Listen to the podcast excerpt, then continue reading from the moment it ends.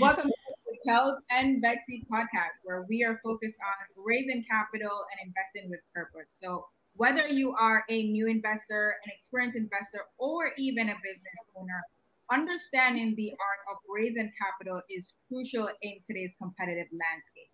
Join us as we navigate the complex realm of attracting investors, securing funding, and building meaningful relationships that fuel your business growth.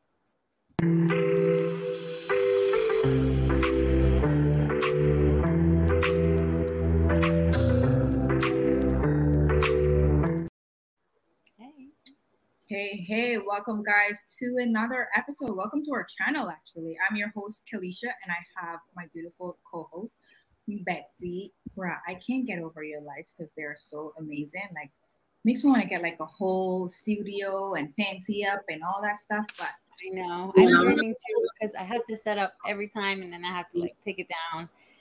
Uh, which is awful, and I have to make sure everything's charged because some things are wireless, and I'm just like, this is a lot, but I love it. It's worth Can't wait till we have our studio. Listen, I think we need to do an episode talking about equipment because I've been getting that question a lot. That's for a whole new episode. Like the fact that you just mentioned that we always have to take down our equipment, set it up back, and do it all every single week. Yeah, we're, we're, we're gonna do one with you guys. But today we have a friend of mine. Um, man, we were talking a little bit earlier about the journey it's crazy how things have have changed within a year. Um, fellow member of or mastermind raising private money with Amy Story, and we have here guys today, Danny Jimenez, all the way from California. We should do like the intro hello, song. Hello. Yeah. you should have the intro song ready. Wow. Oh my god. For sure. What's up? Mm another beautiful day here in Long Beach, California. trying to find some deals, trying to find some money, you know, every day. Well, thank you for thank you for joining us, Danny. Um, we really really appreciate your presence here, and I know that you're going to bring so much value to our listeners. Before we begin, we always like to start with our disclaimer here. The following information is for educational purposes only. Please do your own diligence. We do not provide financial, legal, or professional advice. Everything that we talk about is from our own experience. We're all investors here, so every case is different. Um, please talk to a professional advisor to advise you. Exactly. So, anything that we share, anything that Danny shares, just an experience. This is our opinion. Um, we're not giving you guys any advice. And as Betzy said, like we have a team. So, Danny, let's dive right in. Um, just share with our listeners or viewers because we're also on Apple Podcasts, Spotify. So we have persons listening as well, even after. Um, just share with our listeners like your background, a little bit about your background and how your real estate investing journey began. Okay, gotcha. So um, I first started off at Subway, ended up rising the ranks there to from sandwich artist to store manager. And then from there, I shifted over to security. I was there for about 10 years. Same thing, climbed up the ranks. I was a manager on my way out. Um, I had I oversaw 40 officers. I was doing the scheduling. I was doing the uniforms. I was doing everything. And so it was around that time when I was doing about like 60-ish hours a week, when I kind of just paused and, and thought to myself, like, is this really what I want to do? Um, and so I started looking at my superiors around me. You know, they're older, they're more seniority manager, higher management positions, and it just didn't fit well with with what I wanted to do. I, I always felt like there was something different about just me and like knowing where my path wanted to be. I wanted to be able to provide value to not only uh, you know the people around me, um, but just just to society in general. Um, so that's when, around the same time, towards the tail end of my security career, um, my fiance bought me the Purple Bible, the the Rich Dad Poor Dad, and because I had been talking about it a little bit, I I don't know how I stumbled upon the book, but uh, I heard about it somewhere. Yeah. And so she surprised me uh, for Christmas. She's like, "Oh, I bought you the book." So I finished it cover to cover in two days, and from there I was just hooked. It finally, you know, clicked for me, and I'm like, "This is exactly what I was was looking for in that that that thought in the back of my head. So um, after that uh, became the due diligence as to well, now I understand I want to invest, I want to create, um, do business. Um, what is what does that look like? So I started to look into stocks. I started looking at crypto at the time. It was around that same time where Bitcoin was going through the moon. Uh, and so, uh, yeah, I started. I started to, you know, start learning about investing and whatnot. And yeah, so I. Oh, sorry about that. Hold on. Give me one second. One second. we get him right there. So while while Danny come on, um, it's just crazy that um we're talking earlier, just the journey and when I first met Danny um in RPM, he wanted to learn how to raise private capital. And I mean like he was, as he mentioned backstage, is that practicing his pitch to private money lenders. Like Danny was so nervous. If you saw his first deck he had um, that he was thinking of presenting to lenders, he was like freaking out. And we would like have practice sessions. Like we'll be on Zoom going for hours with him, just practicing of how to pitch deals, how to answer questions um, if private money lenders ask. And just to see him crushing it now, and he would put in our Facebook group, like, I've raised this amount of money, dude. I was like, holy snap, this dude is killing it. Sorry just about that. You're, you're good. Um, but just to see that growth, Danny, it's yeah, it's yeah. amazing.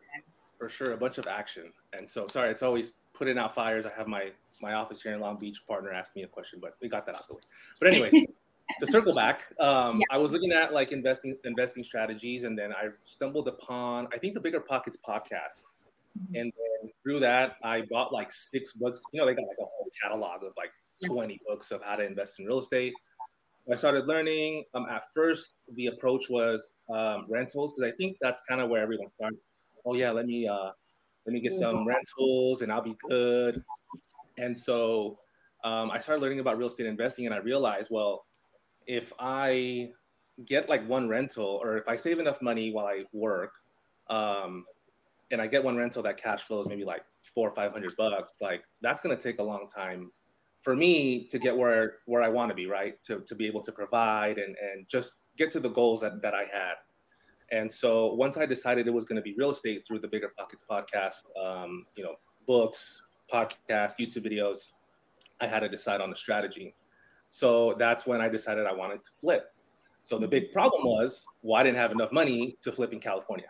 And so then I started thinking, okay, well, how else can I find capital? How can I make this work? And so I realized, well, money's going to be the big problem for me, at least. And I think a, a, majority of investors would say the same. And that's where, through listening to the Bigger Pockets podcast, I heard Amy Mahjoory. And when she started talking about raising private capital, it was like, I found it. yes. so uh, I listened to, I think she did four episodes. I only listened to three of them. Um, and then I was like, you know what? Let me let me figure this out. I started looking, um, you know, her her website up. I started doing more research, and so I was like, I talked to my fiance. I said, look, I mean, I need a couple grand. I need to get into this mentorship. Um, she was kind of skeptical at first, but I was like, trust me, it's it's gonna work. And so I joined uh, RPM. I think that was the end of 2022. Was it around there ish? Maybe middle of the year. Yeah, it would maybe about like September. Okay, yeah. So yeah, September tail end, like towards the middle. Um, and then once I started learning how to raise private capital, that was really what ended up taking the limiting belief that I had from the equation, right? Because I was like, okay, I know I want to flip. The process is simple, right? You got to figure out ARVs, all that whatnot. So that formula I understood. I just needed the capital part of it. And so once I joined RPM, I was able to make connections with Keleisha, um, and, and a lot of other investors in the area. And, and just being in that type of community really changed everything. It's so, so true. You hear it like over and over again, and they talk about, oh, your network is your net worth. And before you're in it, you're like, yeah, yeah, yeah, whatever. But yeah. once you're actually in it, you understand the true value of of what having these the types of access, uh, like like the fact that I could call Keleisha and Betzy like just any time of day, like that mm-hmm. so. I, I can't put a dollar amount of, of having that contact information. And so imagine having your phone full of that. And, and it's just it's just incredible what having a good network can do. So yeah, that's kind of how my journey started. Um, so it's been about two to three ish years of, of kind of like learning about from from when I read Rich Dad Poor Dad up until today.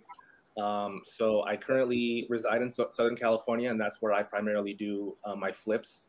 Um, I look to buy in Orange County, LA County, Ventura County, um, and I have a current flip right now in Chatsworth that we should be getting on market in the at the end of next week. So finally getting to the finish line. Was um, that, that one you use private money for as well, right? Yes, correct. So that's my first actual deal. And so what I also want to mention is that for anyone that's thinking about how oh there's no way I could raise private capital. I've never done a deal. No one's going to trust me. I, I throw that out the window. That's impossible to say because I did it. I was able to raise on my first deal two hundred and seventy three thousand dollars. Um, Walk us through that. Like tell us how how did you find that PML? How did you pitch the deal? And how right. did you pitch even private money lending to that PML? Right. So having access to the course really did help because I have, you know, certain presentations and I was able to understand how to strategically look for private money lenders. But once I had a deal under contract, I knew, well, now I need to raise the money and I only have like 28 days to do it. And so w- throughout this time before I had the deal under contract, I had already had built a, a network of potential private money lenders because I started once I knew I wanted to invest and I knew I needed private capital. I started letting everyone know that I'm a real estate investor. So I texted literally every single person on my contacts. They got a text from me. It, it, it didn't matter if I hadn't talked to them in 10 years. They got a text from me. Um, same thing for people on my Instagram, Facebook, you name it. I was blasting it out there. Uh, another big thing for me was even though I didn't have a deal, I knew that I needed to put myself out there. So uh, I started posting a lot on Instagram. I just, you know, posting like if I was underwriting a deal, just posting about it. Um, passive real estate investing information. I was just throwing it out there so people knew that this that's what I do now. Um, so once it came time to finding the capital, um, I was fortunate enough to reconnect with um, who's my, who's not my now partner, um, someone that I went to high school with. So he's my builder. He has a, a framing construction company, and so um, when I told him about the opportunity, because this was before we partnered up, he's like, "Dude, I got some money, and I'm also down to partner. I'll do yeah. the construction part, and I want to park some money in there." So uh, luckily, to have that connection, I was able to get from that. I think it was fifty-two thousand eight hundred dollars. So that was one. Um, then we still needed about roughly what's that, two hundred and twenty-ish thousand dollars so um, through RPM, um, I used the community that had already built, or the friendships that I built, like with Keleisha, Betzy, and whatnot. Um, so I blasted it out to my local network of investors and said, "Hey, I have a deal under contract. Um, would you happen to know anyone that would be interested in passively investing?" Mm-hmm. Um, so sure enough, I was able to get someone who reached out to me and said, "Hey, I have someone that wants to park a hundred thousand dollars but still you need to explain the deal to them. You still have to walk them through the process because they know me but they don't know you. Yeah. so sure enough i remember the, the, the the morning before i was nervous as heck because i was like i mean i've done it before but i don't know. Why i, I still got a little nervous. So at the time i was still staying at, at my mom's. And so um, there's a lot of kids at the house. And i'm thinking like dude i can't do this presentation in this house. So early morning that that that morning of the call i run to a starbucks and even the Starbucks is loud. I'm like, dude, this is a mess. This is not gonna happen. But I'm like, whatever, dude. I've already committed. It is what it yeah. is. I just gotta do. I just gotta show up. And so I walked through the presentation, and she asked a couple questions, and I felt very confident because I had ran through that scenario so many times. I practiced with Keleisha, my presentations, um, and many other people within uh, my sphere. I, I, would just say, hey, you got 15 minutes. You want to just let me do my thing and, and then ask me questions if you have any and, and let me know uh, what you think if you have any feedback.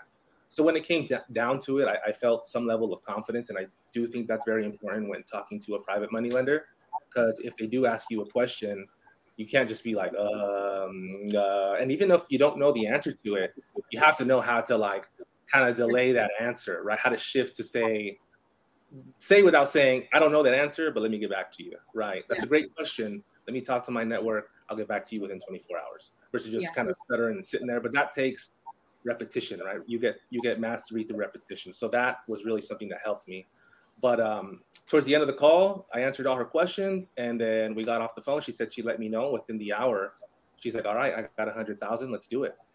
And so you boom. got fifty-two, then you got um, hundred. Hundred. So that you're not short an extra hundred. How did you get that? Uh, yeah, like 110. So there was two other investors that I got. So there was an investor that I got for ninety thousand, mm-hmm. and so that connection was made through my builder. So obviously he understood that we were leveraging hard money and private money, and he and he knew that we still needed roughly about one hundred and ten thousand dollars to do the deal. Yeah. And so I just let him know, hey, is there anyone within your network that you think might be interested? Um, obviously, I would carry that conversation because that's kind of my specialty. He's more construction.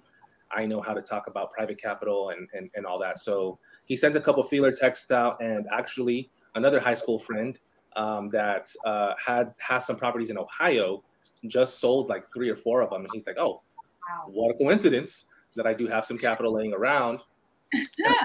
everything is nuts, like how it how it all works out. It's it's it's it's crazy, but um, so he he he said that he had um he had some money about he said he had over a hundred thousand but he felt safe giving us 90 i mean he's like let me do my first deal and then if it all goes well i'll give you i'll give you everything because i mean it makes sense yeah so uh after that text message like we, we just kind of like really soft feeler text i don't want to go too much in depth with through text because i want to be able to talk to them and, and see how you know their body language um, their tonality and so, anyways, we scheduled a, a coffee meeting like a couple days later in downtown LA.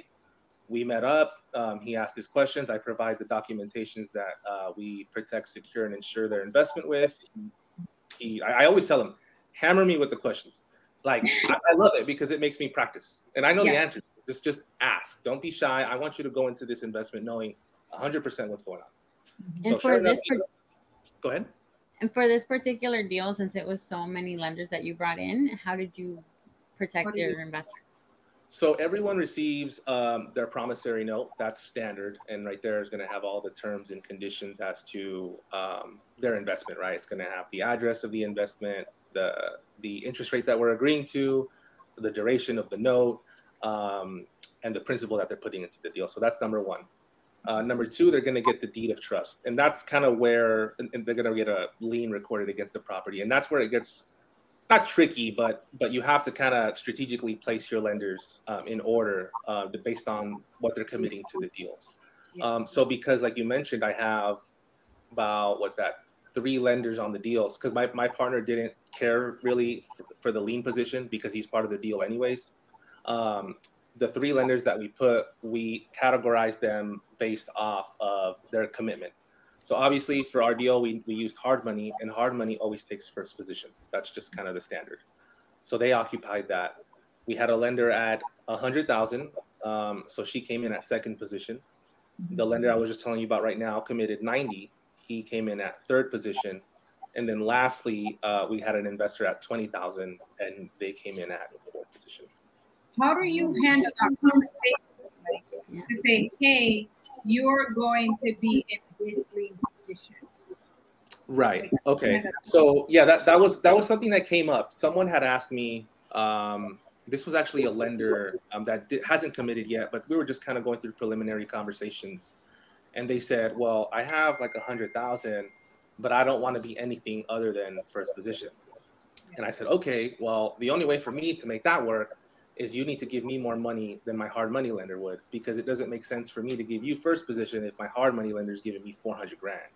Yeah. And so that's kind of the workaround that I just tell them like like look, I'm I'm in California, the market that I buy in, I mean it's it's a high capital, high raise. I, I need a lot of money to do these deals. And so in order for me to get you in first position, you need to give me more money than my hard money is going to do. Um. And that's really the only way we can do that. Another thing that kind of helps is uh, we sign personal guarantees um, and with with the house as collateral, and that's something that usually ends up easing their mind about it being in second position. We say, okay, we'll give you second position, but we'll also give you personal guarantee on top of the promissory note and being on our insurance. So, so what about persons who are in the third and the fourth lien position? Uh, so that's just something that they just they haven't had an issue with at least for me right now, the, the, the two lenders that were in third and fourth, they kind of oh. knew. I mean, this this hard money's in first at 400, second at 100. The the third position was like, all right, I get it. I mean, he was more he was really easy to work with. Some lenders are gonna like hammer you like every single detail. What finishes are you using? Dude, this guy, I'm, I'm not lying to you. I, I swear. He signed. We did everything. And I'm like, all right, man. So I'm gonna let you know how Arapaho uh, Arapaho goes. This man told me, what the hell's Arapaho? Dude, Arapaho was the street, like that was the house. It was on all the documents. Yeah. And I'm like, yeah, yeah, yeah. Like, so this is the house, blah, blah, blah, blah. So he signs everything. And I tell him, okay, I'm going to keep you updated on Arapaho. And he says, what the hell's Arapaho? So this guy, like, you know, like he didn't even, I don't even think he read anything. I think he was just like, yep, yep, yep, all right. So it just depends, you know, depends the lender. Uh, lucky for him that I'm, I'm, I'm a good guy and I'm not gonna, but uh, what I'm picking up is that you're you're very transparent. Yeah, yeah, for sure. In, in the amount of lenders, because that's one question where lenders will be like, okay, this price you're gonna need 200k. If that person's coming with 100 and I'm coming with 50, where are you getting the remaining balance? And then when you explain all of that, I think that it makes it easier for you to explain the lien positions as well, for them to really understand these are the risks. But the bonus that you did is giving them um, the personal guarantee. Right. Yeah. And it, it also it also depends uh, on the lender as well. What I'm noticing is like some people don't want anything past second position, and yeah. so I have to be mindful of that when I'm looking at specific deals and specific raises to see if I could fit them in that specific deal. Because if they only have fifty thousand and I need three hundred, and they want and they only want second position, well, they're not going to work for that deal. I just that's not going to work. So every lender is different, right? Some lenders don't care if they get 8% ROI. Some people want minimum 15. So it's just relative to what is that what is that lender looking for and how can I piece them together um, in, in the puzzle, basically. No, that, that makes sense. Like I know like with like going back a little bit when we just started raising, you went in on some marketing strategies to find PMLs. Talk a little bit about what you did for outreach to find PMLs and how is your lead um, your lead system set up? Gotcha. Okay, so uh, obviously I, I reached out to my my um, my local sphere, people I already knew, and then once I did that, um, now I'm like, okay, well I have to find other people because I you know I only know so many. So what I started doing is I, I did a LinkedIn outreach. So I'd go on LinkedIn and I would just message like whatever the max was on, on LinkedIn. I think it's like a hundred something a week. No, yeah, I think it's about a hundred something a week that I you could um, connect with. So I started just blasting people on, on LinkedIn and, and trying to find people who uh, were uh, from the real estate space and then uh, outside of the real estate space. So because the, the way I saw it was, I feel like most people who are in real estate, like they have their own deals and they're not really trying to give lenders their lenders to me um, so I was like, I kind of started thinking outside the box, and I'm like, you know what? Let me start, start reaching out to like doctors, uh, people who work for the city, and um, I that, that, actually had had really good success doing that, and um, just trying to provide value and, and get in intro calls.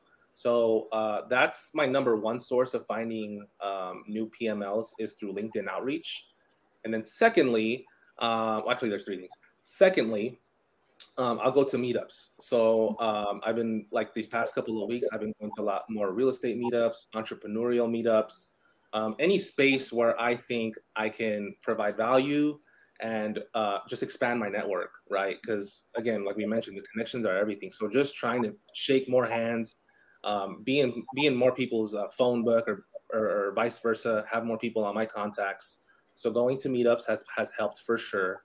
And then lastly, I do have a shirt um, from from RPM that says uh, it's basically like you're a walking billboard. It says like uh, something along the lines of how to how, how to earn returns on your money. There we go. So I, I, when I know it's funny, my fiance laughs every time I do it. Every time we go somewhere public and I know there's gonna be people, I wear the shirt. I'm like, I, hey, I never know. I'm you're we're always one connection away from changing your life, and I'm like, dude, I'm wearing the shirt and it helps. Some people will ask you, like, well, "What do you mean by that?" Your and, hat, Danny. Oh yeah, my cash flow hat. I should have wore it today. I'm looking a little dingy, but yeah, my cash flow hat as well. I, I noticed some people will kind of do a double take, um, and then and then be like, "Oh, you you invest." So it, it's similar to the same way. If I ever see someone with with the two on their head, like the the hat, the sub two hat, instantly because I know I know right away. Oh, they invest. There they, there must be something in real estate, and I'm gonna go over there and I'm gonna talk to them. So it's the same thing, just easily identifiable. identifiable. Um, see, there you go. I'd, I'd, go right up to you if I didn't know you. So, uh, so, yeah. LinkedIn no, outreach, meetups, and, and and being a walking billboard, basically. And do you still do you still do LinkedIn? Yes, every day. Oh, so like I said, there's a max, um, and it's a weekly max. So I figured I, I figured it out. I was kind of testing to see if there's like a daily limit um, on how many invites you can do. So it's it's not a daily limit; it's a weekly limit. So instead of doing uh, 25 uh, messages a day, now I just do it uh, one day for like takes me like an hour to to send out all the messages. But yes, I do that uh, every single week. And this is this is with the LinkedIn um, premium membership. Correct. Yeah, I have to pay for it's like seventy bucks a month. But I mean, I'll pay what's that? What's that year? That's like a eight hundred forty bucks a year. I mean, if I get one lender off of it, I'll pay eight hundred forty bucks to get access to a hundred thousand every day of the week. Yeah, it's, it's worth it. yeah. It's like in what I call it, infinite returns. Like there's there's no way of capping it, and you find a lot of persons on LinkedIn, um, because mm-hmm. a lot of persons sleep on it. Like um, because you, have so many of the robots and all that stuff. But as Danny mentioned, is really just finding the right persons to message. That's gonna be key. Like you can't message other real estate investors. You can't message hard money lenders because now I get a ton of messages from hard money lenders. Um, I have capital in my in my bio, and I had to switch it out with the reason oh. because then they're targeting me. So I start adjusting as I go along based on the responses. So that's something to be super mindful for. So with all the success with raising capital, like have you encountered like a major obstacle where like, holy crap, I need to figure out a way how to work around this. Either it's defining PML or the common objections that PML have or raising a certain amount of money. Like have there have ever been any form of obstacle that you've been encountering? Uh, yeah, yeah. So um, going back to when we were looking for the money for the deal, so uh, we needed I think we needed like nine. Yeah, we needed just over like sixty thousand dollars to to close, right? Because we we that two hundred and seventy three thousand dollars that I raised uh, was for uh, the that percentage of down payment, um, escrow, title fees, construction, holding. It was everything because uh, we we went into that deal, uh, or I went to that deal zero money out of my own pocket. So um, we had you know twenty eight day escrow, and I'm not even lying to you. The day before so we had we had his uh, my partner's fifty two thousand eight hundred dollars into the deal, but we still needed more to close, which was at like sixty ish grand. And so um, up until that point, literally the day before, I didn't have any capital. I was like, dude, and mind you, this was a ten percent non refundable EMD. So if we didn't have, if we didn't get the closing funds, his fifty two thousand was gone. It was, it was done. So we're sitting there and we're just like, how are we gonna do this? Do, like this, this is not gonna work. Like whatever. This, and that, that's when we hail married, and I told him, dude, because I had I had a, I had reached out to my immediate network and I didn't get any um, any response back. Or I, I, got some soft commitments, but when it was time to go, they were like, eh, I don't know. So um, that's when he reached out to his network. The guy was like, dude, let's do it. No, no, no. So let me let me backtrack. So this was like two or three days before we were supposed to close. Yeah. Because then we scheduled the coffee meetup with him with his with his uh, contact like a day or two later. He signed and we're like, "Oh my gosh, like we we're going to close. We're going to be able to close." Even though it was a celebration, I'm like, "Dude, I still need to get like another 120." And so it was it was a it was a short celebration because when we got the funds wired, we were able to close. Yeah. Um, and then um, through that, I was able to again reconnect with people that I had initially reached out to when I first got the deal under contract. Because mind you, now it's been over a month, mm-hmm. um, and I said, "Hey, we still need more capital. We already have this much amount because we had 90 plus is 52, so we had 140 already." Yeah. So, and I think that probably helped because now I could say, "Hey, I already got 140. I'm only looking for 120 now." Um, and so that's when I was able to get uh, that that other investor at 100 and then the last investor at 20 so was there any objection was, from that letter which one? Of, the one with the 90 because you, you needed that money to close was right. there any objections for him to be like uh, you need this money like two days i need time to review paperwork yeah yeah so mind you this this was the guy who when he signed he had no idea what what the property. So it was the same guy. So I don't know. It, it divine intervention. I don't know. Call it what, but. Um, he did still have objections though, because obviously we were like, "Hey, uh, we close in like two days and or three days, and we need the money kind of ASAP." So uh, obviously he did kind of come off a little like, uh, "How do I know this is not a scam?" And so when we met up with him, I, I, brought him like what the deed of trust would look like that we would be recording with the county. I showed mm-hmm. him the promissory note and then an example of what uh, uh, being added to the insurance would look like. And so we went over it and, and I had him ask me questions. And, and now in retrospect, I don't even know if he really cared, but because I'm telling you, it was mind blowing to me that he didn't know what the street or the address was. Like, how do you, you, you just signed $90,000. You don't know what you're sending that to? You know, it's I love that you just you brought up that you showed a sample of what the documents would look like. Yeah, I love that. Yeah, some most time persons they don't know what it is, but just to see like, oh, this person is really serious. They're they're ready. Mm-hmm. They know it gives like so much peace of mind. Like you don't even know. He doesn't care what's on the document, but at least you're asking him stuff and you have things in place. Right. building that credibility and trust. Right, absolutely. Because like one of his things was like, oh well, what if you like just run off to Mexico and I never hear from you again? I'm like, well, that's why you have this deed of trust, sir, because you know it's recorded with the thing, and so that yeah, it, it's good to have that on deck because if they do have those objections, like, well, what if that or what if this, yeah. you have the documentation to show. And I think one of the one of the main things when it comes to raising private capital is like to know your stuff right? To, to really understand what it is that you're getting yourself into. Um, because, like, the way I see it is like I'm putting someone's retirement money into a deal. Like, I want to make sure I know exactly what I'm doing um, when it comes down to properly securing their investment and knowing that it is a, a good investment. Um, so I think that definitely played a role in, in um, getting the funds at the end of the day is, is the confidence when I spoke yeah. to them articulating, uh, you know, the transparency part of it. Just like, look, this is exactly what the deal looks like.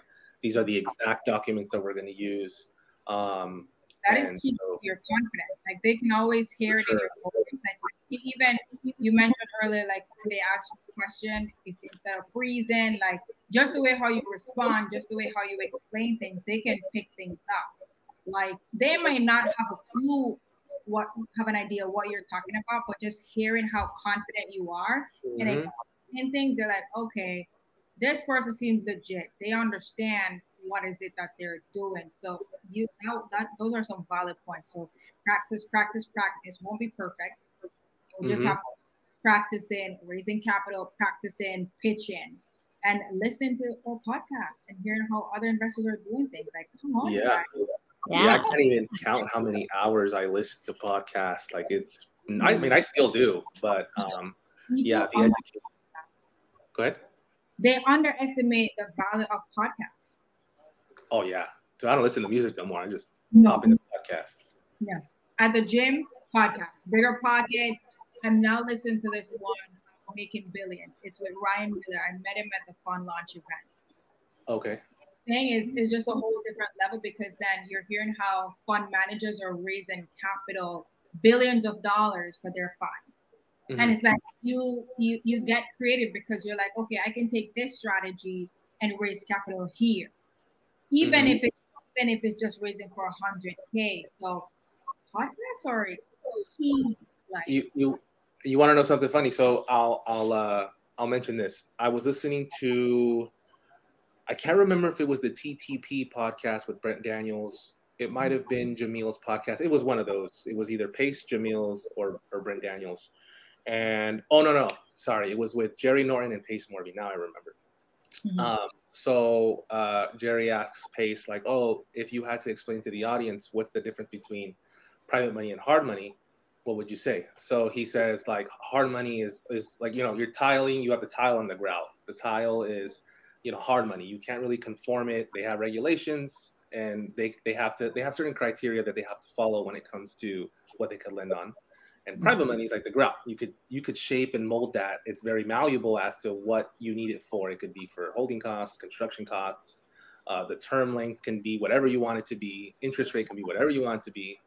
And so the reason i bring that up is because if I hadn't heard that a couple days ago, um, I wouldn't have been able to use that the following days when I had another private money um, presentation when uh, that private money lender was like, "Oh, so can you explain to me the difference between hard money and private money?" And when they asked that, I was like, "Oh, let me tell you." so even now, yeah, even now, given that I've already raised, you know, over a quarter million dollars on a deal, like I, there's still so much I can learn, and that's yeah. why, like, I always still listen to Pace, still listen to to uh, Jerry Norton, Amy, like everyone, because you never know where there's a nugget in like a in a podcast where you're like, oh, okay, I could use that for uh, for this strategy, or or when I talk to another private money lender, and so yeah, there's so much value in, in continuing the education.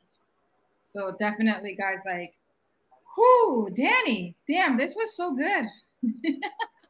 This is like, thank you for keep going in details with everything that we we we spoke about um, because we like to share not the good stuff, but really how are things being done, like broken down. Because everyone always hear about you can raise capital, you can get a deal zero out of pocket, but persons want to know how, like truly how. And you right. went in depth with the LinkedIn, the membership, like for or overthinkers, you went in how many um, messages you're sending per week, yes. the numbers, which is good, and we we we appreciate it. Like, but we, honey, like I'll give you a hug right now. Virtual hug. Virtual hug.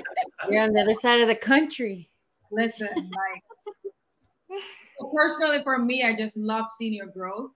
Um, Thank it's you. amazing to to just watch you change under a year, like a little still a little under a year, still not even yeah, a year. Yeah, not, not, not even a year in yet. So it's not even a year yet, but just to see how you have transformed, just taken action, and you realize within yourself that okay, you are the one blocking with analysis paralysis, and that's fine because we get it. I got it when I just started. Mm-hmm. Um, but you just decided I'm just I need just to go. I need to go in, take action because that's how I'm really gonna learn, and you did that. So right. Yeah yeah it's all it's all about action it's you you got to do and if there's anyone that's listening to this podcast or, or, or watching this like i am living testimony that if on your first deal you can raise capital. You just got to educate yourself. There's a way to do it zero money down. Like i don't want to hear the objection no more. I did it so it's possible. Um, and if there's any any value i could bring to anyone listening um, to the podcast i'm always happy to help. I think at this point though i'm not nowhere where i need to be or where i want to be if there's anyone struggling with with uh, their first deal or looking to raise capital, learning to how to, um, I think I think I owe it uh, to to to the community uh, to show others how they can do it too. And I'm happy to be a resource for anyone looking for some uh, for some help. Yeah. Well, thank you, thank you, Danny.